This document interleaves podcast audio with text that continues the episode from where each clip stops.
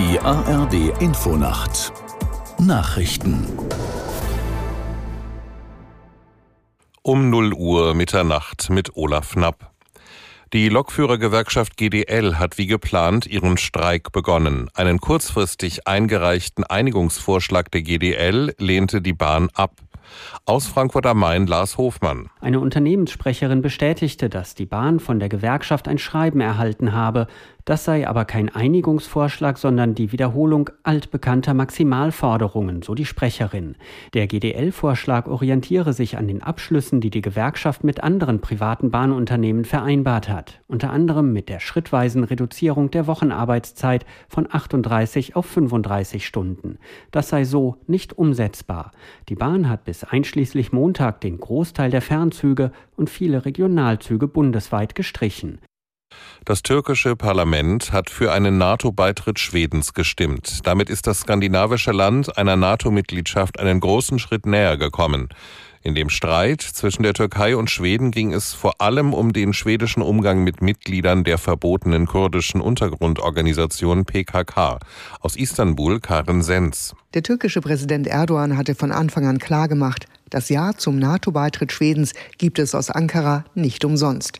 Schweden verschärfte daraufhin, wie gefordert, Antiterrorgesetze. Nachdem das türkische Parlament jetzt zugestimmt hat, muss Erdogan den Beschluss noch unterschreiben. Er hat dafür 15 Tage Zeit.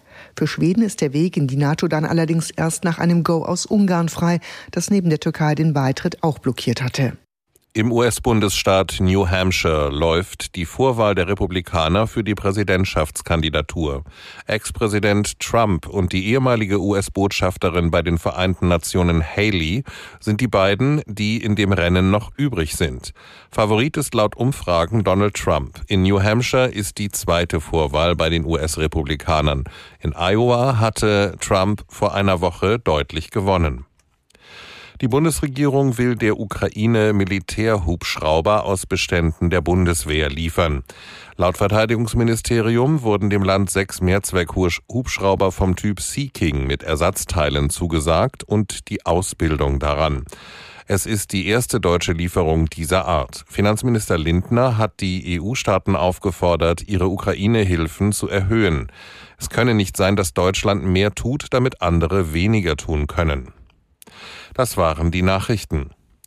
Das Wetter in Deutschland. Nachts teils länger anhaltender Regen, in den östlichen Mittelgebirgen Schnee 5 bis 10 Grad. An der Nordsee schwere Sturmböen.